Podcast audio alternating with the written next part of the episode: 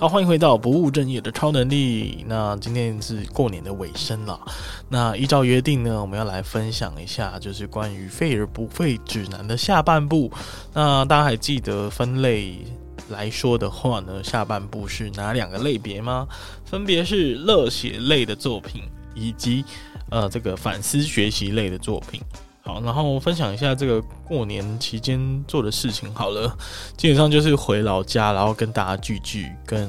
走一下这个老家的一些行程，祭祖的行程呢。因为我们是客家人嘛，然后我们的宗族其实还蛮庞大的。所以呢，我们都会在这个每年除夕的时候呢，会有蛮盛大的这个百人祭祖的活动跟仪式啦。所以就是要回去帮忙，然后回去这个参加这个仪式这样子。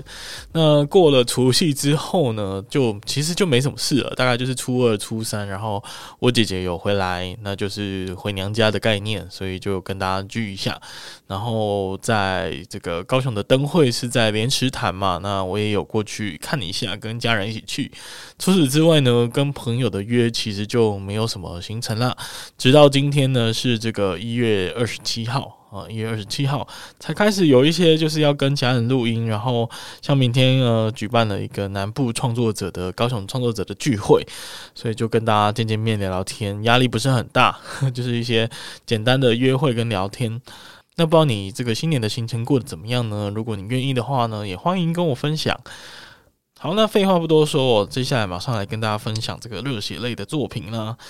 那首先要跟大家分享，其实就是呃去年非常火红的一部 Netflix 的动画作品，叫做《Cyberpunk H. Runner》，中文翻译叫做《电狱叛客：边缘行者》。那这一部动画呢，是 Netflix 史上最受欢迎的动画，它创下了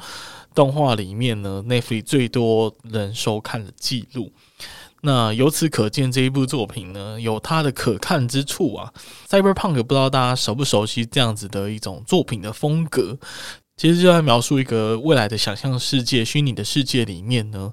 嗯。大家都已经非常的成熟，运用所谓的仿生装置啊，就是比如说，我可以把我的手啊换成机器手背啊，然后把我的呃脊髓啊，可能植入一个晶片，让我的这个运动能力更好等等，就是有这样子仿生装置的一种虚构的世界。那通常在在这样的世界里面，因为已经科技相当成熟了嘛，所以大部分都是在未来啊。然后呢，嗯，它通常会描写一种社会蛮 M 型化的发展。然后因为有这种成熟的科技嘛，所以通常都是有邪恶的大企业来掌握这个世界，而不是政府了这样子。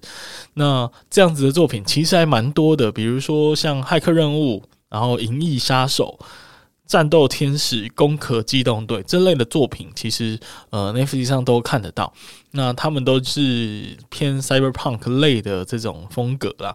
那这一部很特别的地方在于说，他把 Cyberpunk 这种风格的作品移植到呃，用日本动画的这种画风跟做法来呈现，所以它有非常非常。独创性的一种开创性的一种画风，那因为这一个动画公司呢是日本，就 Trigger，它专门做这种日本的动画。那你想，Cyberpunk 是一个非常美式风格的的作品形式嘛，然后用日本的这个动画公司来呈现，非常非常的厉害。那我觉得它好看的点就是它编剧来说是非常非常的严谨。啊，因为不能说严谨呢，就是完整。然后它其实也没有太多解释性的对话，它单纯就是很快的第一集就用故事推进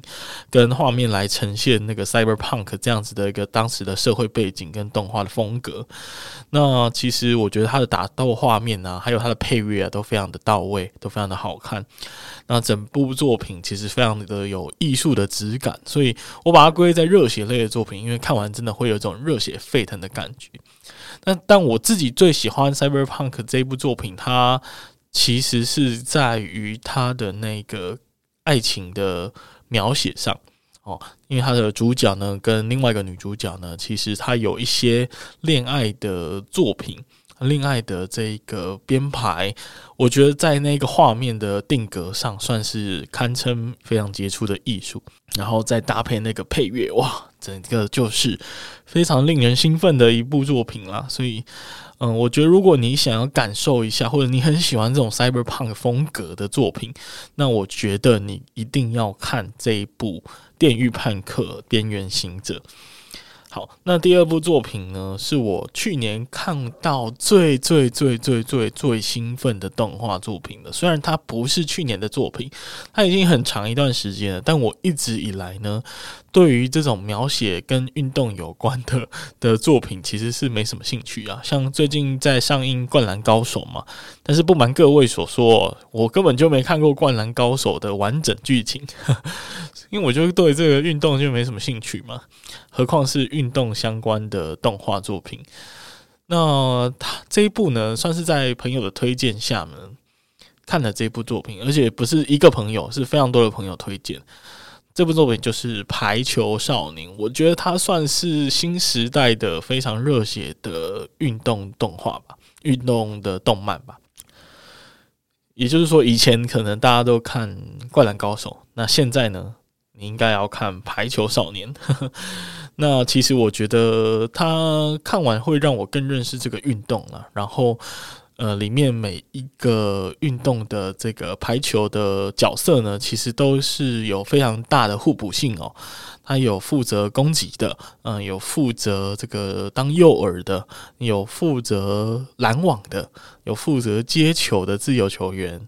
那大家都有各司其职。然后，当这个剧中的每一个角色呢，都能够把他的能力透过一次一次的比赛跟挑战。然后磨练到极致，然后呢，举球员跟攻击球员的互相配合啊，然后还有自由球员跟大家的那个精神上面的交流，我觉得这一部作品真的会让你看得热血沸腾。那它的开头呢，就非常的引人入胜哦。我们的主角日向呢，是一个非常矮的一个年轻人，然后他一直很想要、很向往能够打排球，能够当一个很出色的攻击球员，因为他觉得那样很帅。可是因为他只有他的这个国中只有一个人，然后呢，他又一直是那个非常矮的那个球员，所以他一直没有办法真正上场比赛。可是他有非常强烈的运动细胞，不管球打到哪里，他一定都能够死命的接住，然后呢，能够用迅雷迅雷不及掩耳的速度，快速的冲到球前面去攻击。好，那另外一个主角呢，呃。他就是属于天才少年类型的，跟刚刚那一位就是有点笨拙笨拙，但是热血热血跟体能超好的那种是两极化。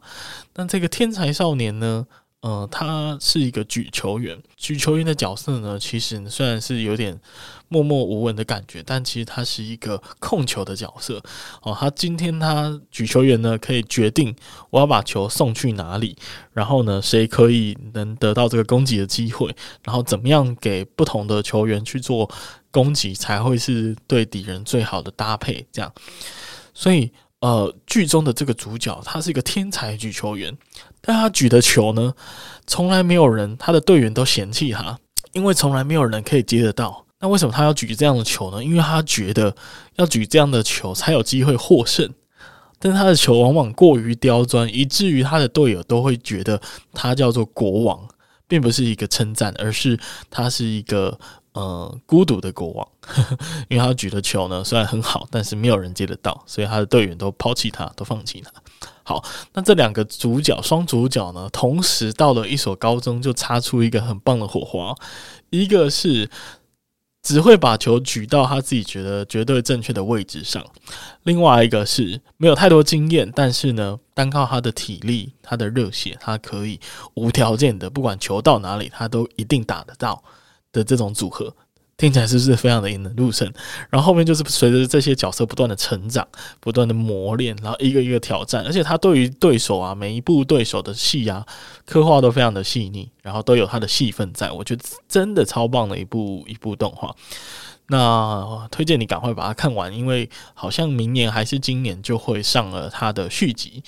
呃，可能会是以动画电影的方式呈现。好，第三个要推的啊，这个我可能我觉得我不用讲太多，因为呢，它是《捍卫战士二》（Top Gun Two），它是一个在讲空战的。呃，一个作品，那这一部真的是去年拯救了电影院啊，所以我想我应该不用讲太多。它吸引我的点其实就是它的那个战斗的整个过程非常的紧凑啊，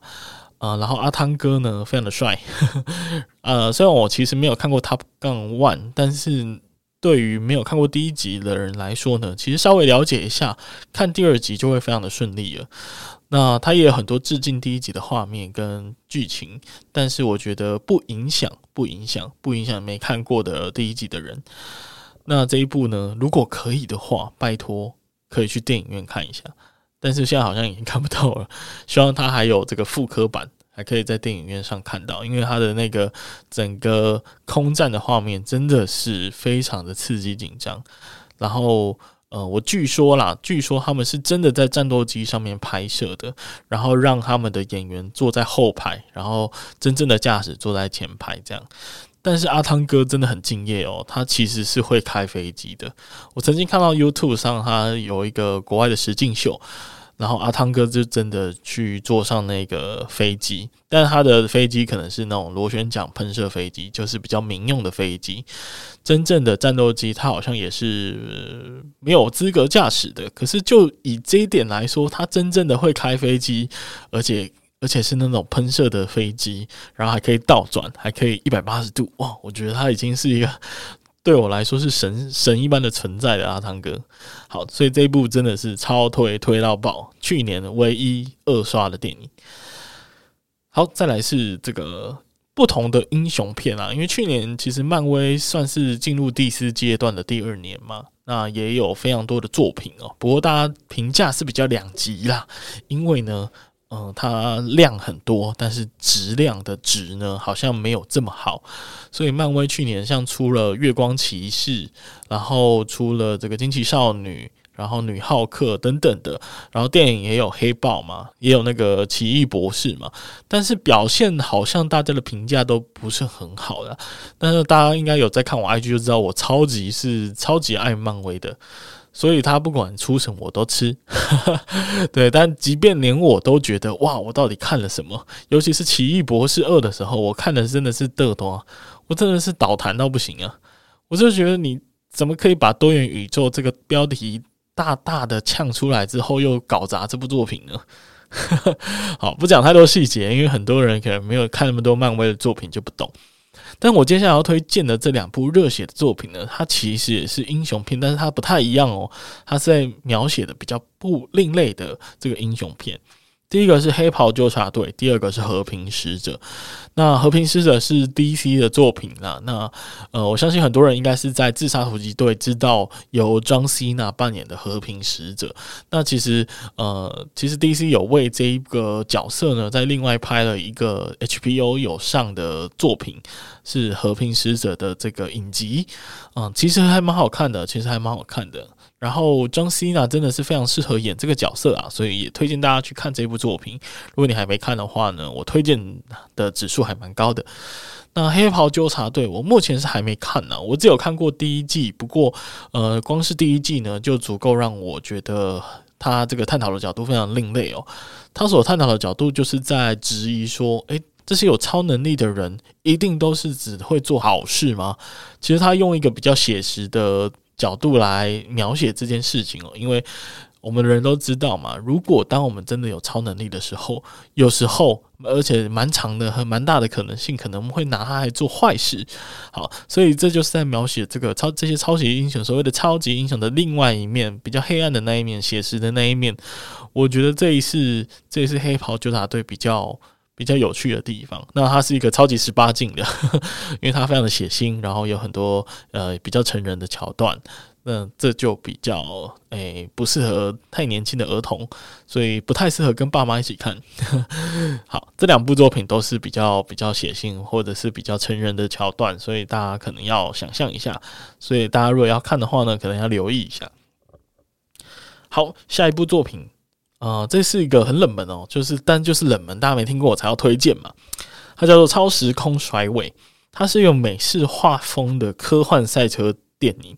而且这个是十年前的作品哦。那我为什么会注意到它呢？我也是听别人推荐的，好像是瓜吉推荐的嘛。然后我就上去看一下，诶，巴哈的动画风是有这部作品可以看的。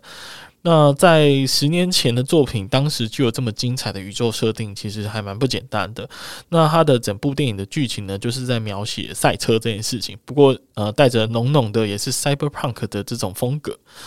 那除去赛车本身呢，那其实整部电影它的外星的设定啊、宇宙观啊，还有这些载具、这些赛车的这个机械设计，非常非常的美，非常非常的令人呃令人玩味。所以呃，我觉得这真的是蛮棒的一部电影嘛，然后推荐各位可以去看看它。那其实它前阵子好像是有上这个电影院，不过后来应该现在已经下架了。它的里面呢，就是非常鲜色彩鲜艳，就是蛮美式风格的那一种科幻科幻赛车的动画作品。那其实它的配音啊，还有它的主角，其实都是非常非常有名的人物哦。它的主角呢，就是木村拓哉所配音的，然后它里面的那一种非常夸张。扭曲的声光效果，然后还有那种急速的动感画面，其实是真的蛮吸引人的啦。然后我相信这部应该是你少数看到很不一样风格的作品。然后整整个呃整个动画的推进呢，其实也是蛮热血沸腾的，因为它是就是一直在赛车嘛，所以非常非常的推荐给各位。嗯、算是会让你看完血脉喷张的一部作品。好，下一部呢是开始是纪录片啦。那纪录片要来推荐两个我觉得蛮热血的作品。第一个我之前好像有讲过，它叫做后进王镜明啊，后进王镜明。那王建民大家应该都知道吧？尤其是这个我这个年纪的应该都知道吧？他是当时台湾非常非常呃引以为傲的台湾之光啊，少数台湾有浮上台面的台湾之光。因为呢，他当时呢在洋基呢是投出不错的成绩哦。不过后来大家知道嘛，就是他有一些手臂的受伤、肩膀的受伤，所以就导致他的这个在洋基的生涯呢就暂时落幕了啦。因为就毕竟受伤嘛，所以他的整个肩膀是要重建的。然后重建之后呢，可能也没办法再投出这么好的成绩了，所以。这个运动运动员的职业生涯是真的是非常的走在玻璃桥上的感觉，随时都会瓦解。那大家应该都听到了，就是到这里为止，很少人知道后来杨王建民做了什么。好，那所以这部纪录片就是在描写后进啊，刚好这个后进的这个本身的意思呢，就是在描写，诶，在一个光荣落幕之后，他还努力了什么的一个故事。同时，后劲这个词呢，刚好是声卡球哦，因为声卡球呢，就是会在这个球快要到、快要抵达打击者前方呢，就会有一个后进，所以他这个这个纪录片的片名取这样是有双关性的，我觉得取得很好。那虽然取得有点不是那么吸引人啦，老实说，我一开始也没有点进去看，可是一看呢，哇，了不得啊！因为呢，他在描写的就是王建民受伤之后。他如何去复健，如何努力的重回大联盟，然后最后还真的让他再站回大联盟的投手球的故事，我觉得描写的超好。那王建民呢，在里面也说了一些很热血的话，比如说他觉得为什么他们那么努力的复健，因为他想要让台湾人，让这些追随他的人再相信他一次，让大家知道说。原来真的有可能再回来的，不要放弃，不要放弃。所以他就是在讲一个王建民永不放弃的精神。那当然，他现在是已经退休状态了啦。王建民应该已经是退休状态。不过，光是他努力的去复健，然后大家也知道，复健是很痛苦而漫长，需要耐心跟跟这个忍耐程程度很高的一一个一个过程。然后最后竟然还可以重回大联盟，我觉得光是这一点就蛮值得大家真的去 Netflix 看一下这部作品，然后看完真的会有那种充满希望、热血沸腾的感觉，非常适合在收假的时候看。好，然后嗯，另外一个纪录片呢是《救赎之队》二零零八奥运奥运男篮梦。那这部作品其实非常的美美式爱国主义啊，所以如果呃对于这个有点介意的话呢，你可以选择不看。但是我觉得除去就是在看的时候要稍微把这个摆到一边的话，就还蛮好看的啦。他是在描写，因为大家也知道那个 NBA 嘛，就是篮球其实从美国发迹出来的运动。那当然，美国人就会觉得这个运动我最屌啊，对不对？那他们在奥运当然也称霸了一段时间。但是随着这个全世界都开始流行起来了，然后 NBA 其实也越来越多的外籍球员的时候呢，诶，美国突然发现，诶，奥运怎么篮球好像不是他们的专专项啦，就他们好像不能随便打，诶，然后后来就派了一队奥，就是有 NBA 球员的球队去，结果还是输了。然后美国人就会想说，哇靠，怎么可能呢？我怎么可能在这个我发明的运动里面输球呢？好，那这个故事就是在描写他们努如何努力的去重建这个球队，然后努力的去训练，然后去配合，然后去赢得。这一个重新拿回属于他们的荣耀，这样子，所以是一个中间会有蛮强烈的爱国主义啊，因为他们他们就会一直告诉大家说，哦，要爱美国，我们要替美国拿下这个荣耀，什么什么的之类的。但撇除这个的话，其实你站在旁观者的角度，我觉得是蛮热血的一部作品。然后你对篮球如果有点兴趣的话，也可以不妨去了解一下这段历史哦，因为其实。呃，NBA 的球员为什么还是会输呢？因为你要想哦，大家在所谓的国家队里面，可能都一起打球十年以上了，那个队员之间的默契是配合得非常好的。但是在 NBA 的这一些球员，他们平常是要跟自己的球球团打球嘛，那直到奥运前，可能前两三个月才再聚集一起，然后开始做彼此的默契训练，那一定是配合得不够好嘛。所以在某一个转捩点，国外的这些国家队的技术可能就会优于 NBA 这些球、这些零散的球员所组成的球队。那所以自然而然就会造成这种落后的效果、落后的结果。所以自然而然就会有这种落后的情况发生。那以一部纪录片来说，我觉得它算拍的蛮好的。然后，呃，就像我说的，它是热血类的作品，所以看完的确会有一种哇，就他们真的是达到了一件某一个壮举的感觉，所以蛮推荐给大家的。好，接下来呢，快速的我们要来来到这个反思学习类的作品呢。那这类作品，第一个就是要推荐的哇，去年看到超推推到爆，喜剧开场，我觉得对于这个有一点创业呀，或者是有逐梦经验的人呢。然后最后呢，可能不太顺利，或者是不管是顺利还是不顺利，我觉得看的都非常有感触。它是一部日剧，在讲三个喜剧演员，他们在高中毕业之后呢，就决定要开启他们的喜剧之路。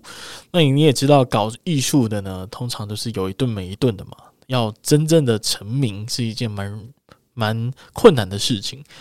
那当他们毕业的时候呢，他们就有一个约定啊，十年之后要来检视自己的成绩，如果表现得不好，那就代表自己真的不适合这一行，所以他们就要放弃他们的演艺之路，然后要回去再干其他的事情。这样，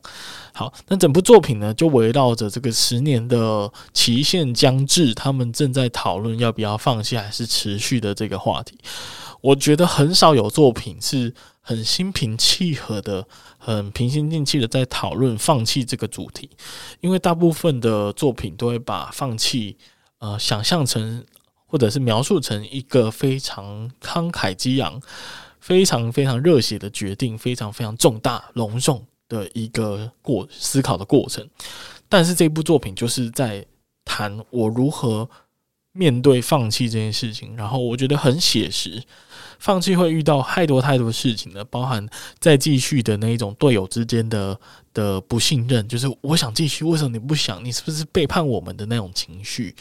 以及还有一些现实的压力，比如说经济的压力，然后呃，可能有些人他是想要结婚，但是因为卡在这个工作的问题，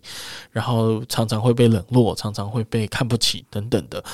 嗯，就是有非常非常多这样子的很写实的剧情。我觉得如果有追过梦，或者是有创过业，应该蛮适合看这一部的，因为会让你真正的去感受到那一种，当我们在面对放弃的那一种挣扎的过程。那我觉得它不是那一种哦，哭得很惨，然后很悲伤的在描述放弃这件事情，而是真的非常的心平气和，坐下来好好的跟你聊我如何面对放弃这件事情。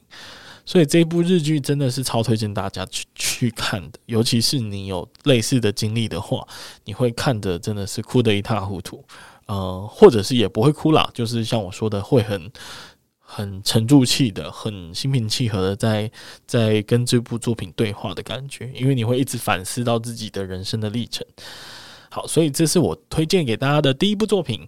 那第二部呢，就是我去年年底看的，叫做《非常律师》。那《非常律师语英语》吧，应该是这样念吧。那这部作品当时算是现象级的作品，但是我不知道为什么我当时就没什么兴趣，直到去年底的时候，我又才拿出来看哦。那看完真的是非同小可啊，非常好看。他在描写的是一个韩国的这个自闭症患者当当上律师的一个故事啦。然后我自己看完是很有收获，因为他除了谈了一些韩国的文化啊，然后比如说如何处置脱北者啊等等的议题之外呢，他也有很多的法律相关的议题，所以看完也是会对于法学的知识稍微有一些了解。那再来呢，就是。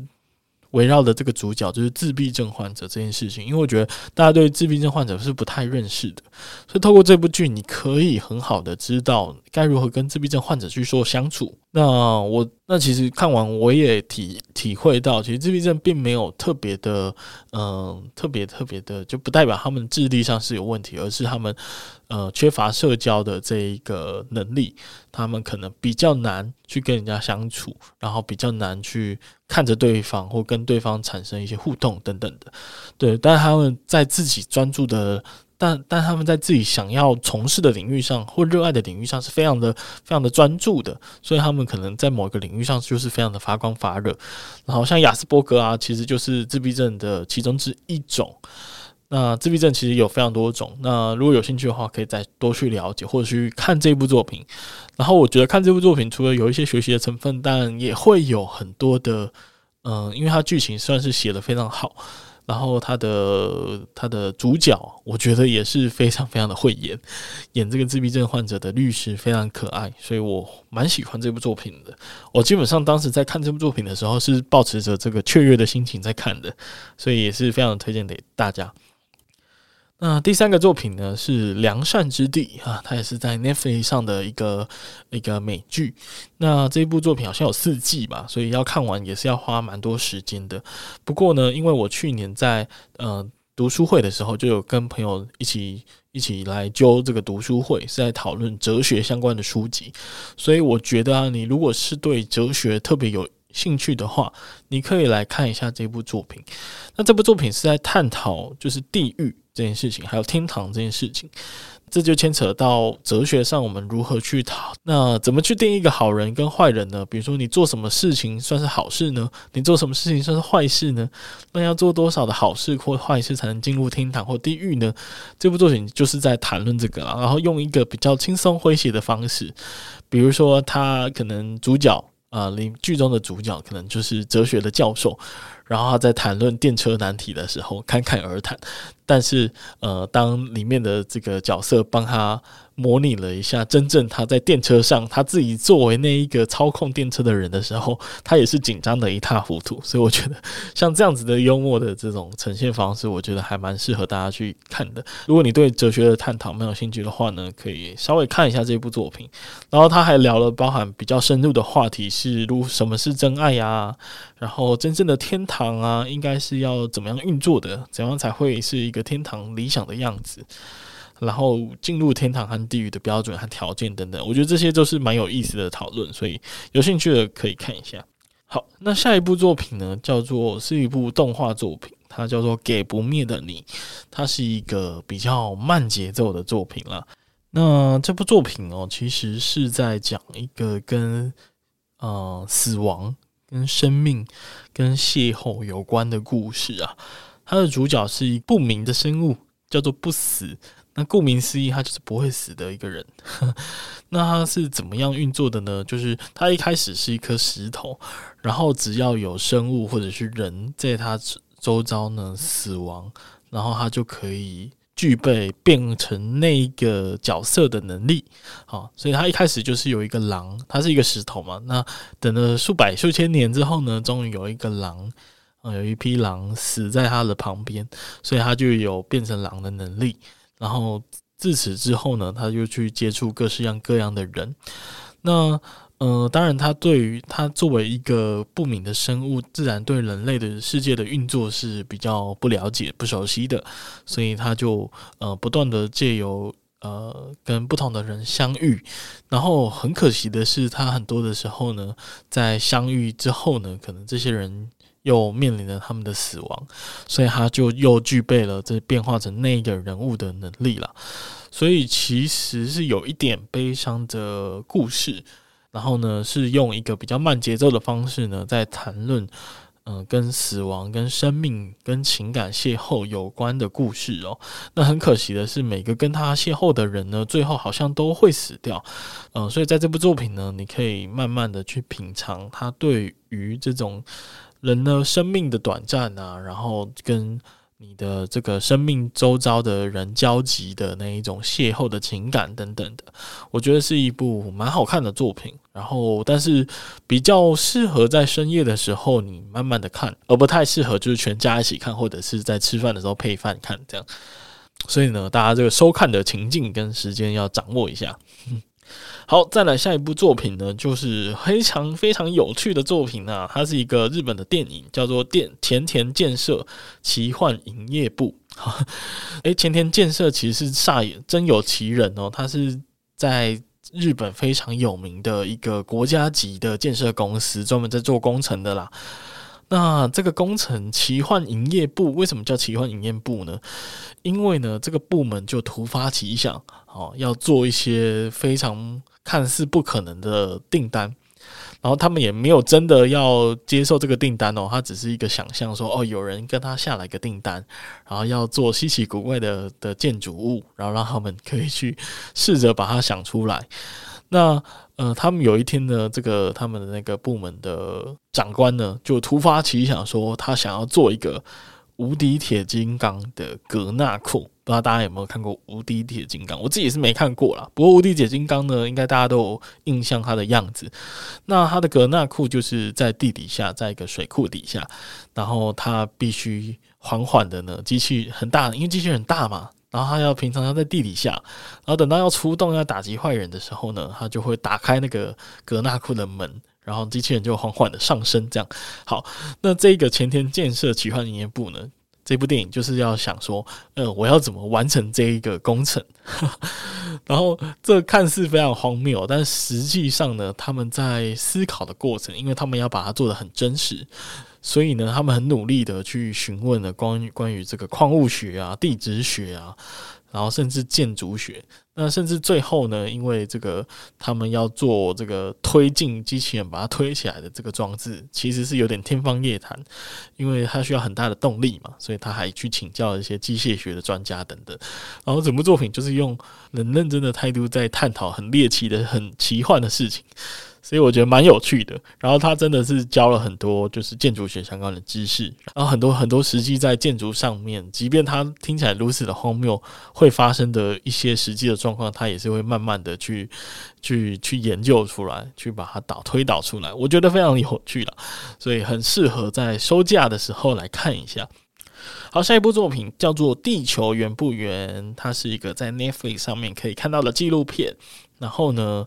呃，大家应该有看过老高，或者是平常有在看一些美国的这个这个质疑论者的话呢，可能会稍微听过。嗯、就是有一群人呢、他们其实认为地球并不是圆球体的，而是一个圆盘形状的一个平面。虽然听起来很荒谬哦，但是其实真的还蛮多人这样认为的哦，尤其是在美国。那他们甚至组成了这个地平说的，就是地球是平的这样子说法的一个协会。所以这样的人真的不在少数，而且他们并不完全都是疯子，也有很多人是他们的这个家财万贯。所以他们为了要验证自己所说的这个事实呢，他们还特别去造了火箭，然后让自己可以亲眼看一看地球到底是不是平的。那这部片呢，就是在描述这一群就是地平学说的说法，他们是来自于哪里，以及这些人呢，他们对于这个这个听起来很荒谬的理论呢，是如何去选择相信的，然后如何去坚守他们所信仰的这一个价值。那我觉得这部好看的点在于说，呃，其中有一段话我听了起来蛮印象深刻的，就是即便我们不认同这些看似荒谬的理论，但是我们应该仍然要去相信，我们应该仍然要去尊重他们对于真相抱持怀疑的那种精神，因为啊，我们是很难确定自己会不会跟当时质疑哥白尼说法的那一群人一样。其实呢，我们是真在阻碍哥白尼呢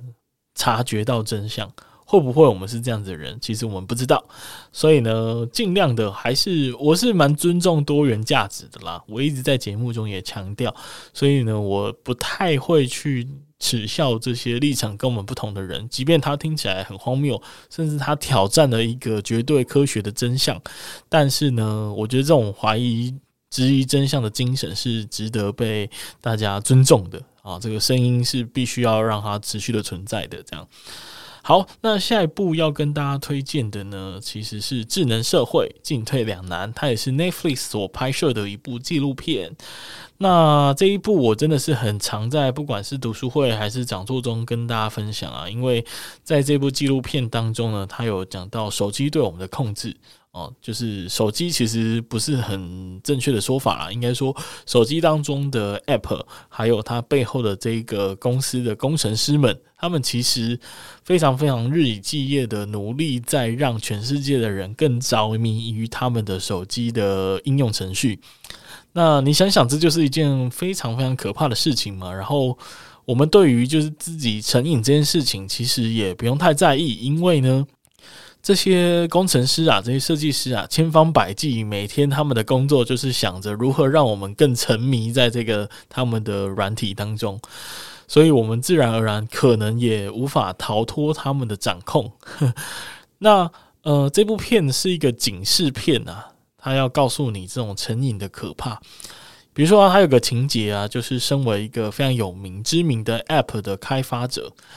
工程师他每天日以继夜的去思考怎么样让大家呃更着迷于他们的 app，可是回到家之后呢，他竟然没办法控制自己以使用者的身份持续的沉迷于他的软体，这是不是很可怕的一件事情？就连我自己是设计开发者，我知道它好玩在哪，我自己都忍不住继续玩下去了。哇，这天呐！所以，他这个对于人的控制力啊，真的是非常的可怕。那试图去想象一个可怕的未来哦，就是假设我们真的都被这些 App 给掌控了，那掌控这些 App 的人，是不是就有能力掌控全世界的这些人民呢？是不是有可能 Wikipedia 上面显示的东西，有一天不是真正的真相，而它控制了全球的人类去推崇或者是去信仰某一个概念呢？不要信仰太多，多相信一趴就好了。有没有这种可能性呢？我觉得这部片所想要表达，就是在警告，就是在这个智能社会来临的时候，其实我们有很多很多的便利性，但是也有很多很多的这种危险正在靠近我们。还有另外一个危险是，他有分析一个数据，是在美国年轻人的自杀率普及的成长呢，是跟那个那个成长的时间轴。跟手机开始普及是一致的，也就是说，手机的演算法其实让社群成为我们生活的一部分，而且很便利。但是它某种程度也正在影响我们更极端的想要支持某一个意见，而且更崇尚某一个价值观。那很多小朋友，因为他可能，比如说外貌啊，可能社群上都在讨论的某一个外貌的标准是 A，那他如果没有办法达到这个 A 的标准，他可能就很自卑，甚至他会想产生自杀的念头。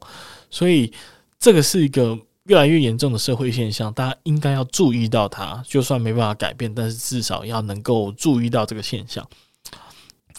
好，那下一部纪录片是《电玩不简单》。我觉得这个我好像也有分享过，就是在讲电玩的历史。他会从最早的 DOS 的游戏，然后开始分享到好像是红白机吧，然后再有 Sega，然后最后有那个任天堂的系列，反正就是把游戏从最古老的游戏款式，然后到新的类型，然后新的主游戏主机出现，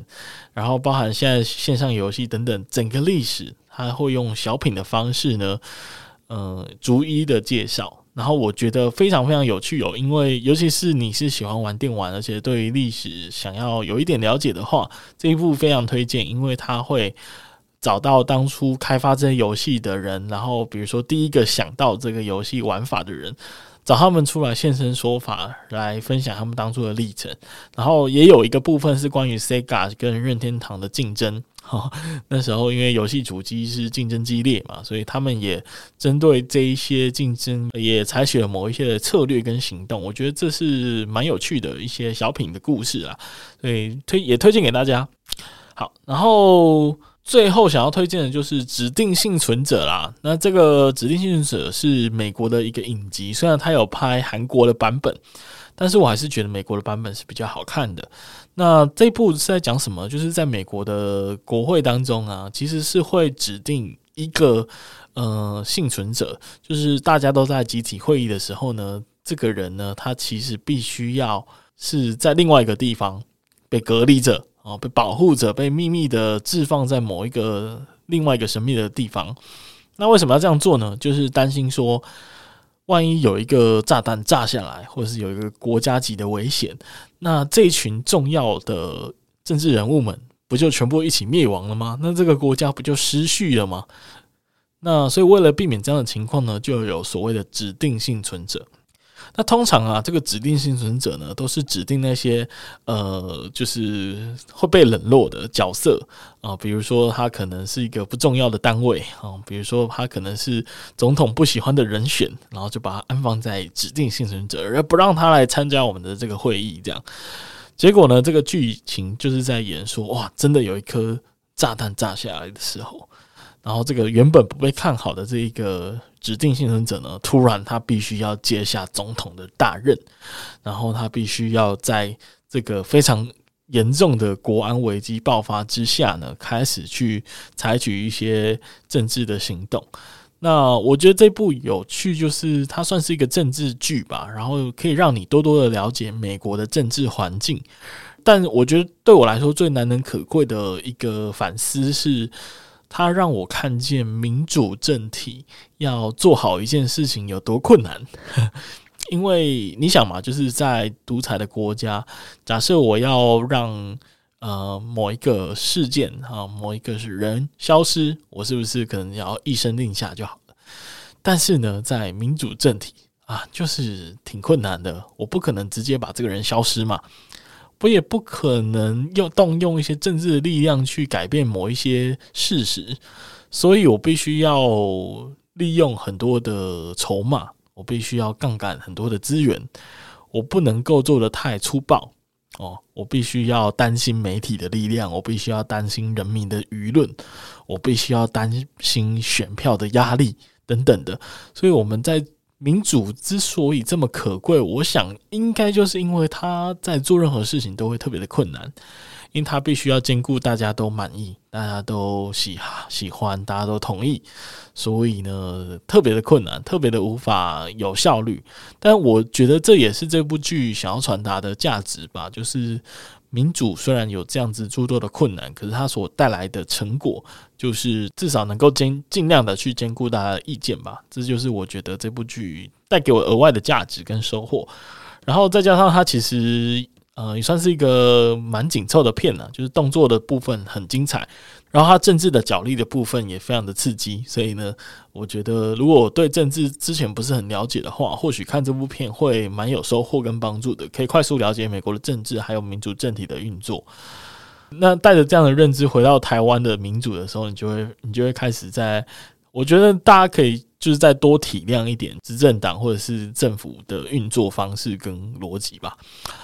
那所以指定幸存者推荐给大家。那最后许愿一下，就是我这个年假接下来这几天还想看的，可能是《海洋阴谋》以及我的章鱼老师这两部纪录片。那听说都还不错。然后似乎也得过了一些奖项哦，所以算是我还蛮想要再把握时间来看一下的纪录片。那以上呢，就是针对这一集的分享，希望大家还喜欢。然后我猜你应该正在收听的时候是正在回回到这个平常工作的城市，或者是回到平常工作的岗位的路上哦。所以也祝福大家就是工作顺利，新年快乐。然后新的一年呢，能够事事顺心，然后完成自己想做的事情。然后如果还有犹豫不前的事情，就别担心的去做吧。不务正业的超能力，我们下次再见喽，拜拜！感谢你听完这集的节目，那同时呢，也要跟你说一声恭喜，因为不管是刚刚的故事和经验，或者是我们在节目中所分享的方法和原则，相信你一定能够有所收获。所以欢迎你呢，将你的收获用 IG 的现实动态或者是私讯的方式分享给我知道。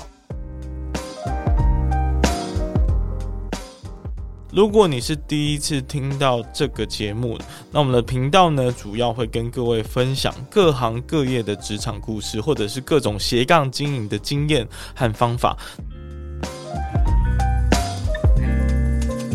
那如果你也喜欢这个节目的话，因为 Podcast 这个媒体的特性啊，其实是很难传播出去的，所以我唯一的依靠呢，就是靠你的口碑，然后帮我多多的推广和宣传。那更多人听呢，我就有更多的影响力，可以去邀请很多厉害的人继续来上我的节目。那最后最后，记得到各大 Podcast 平台订阅我的节目。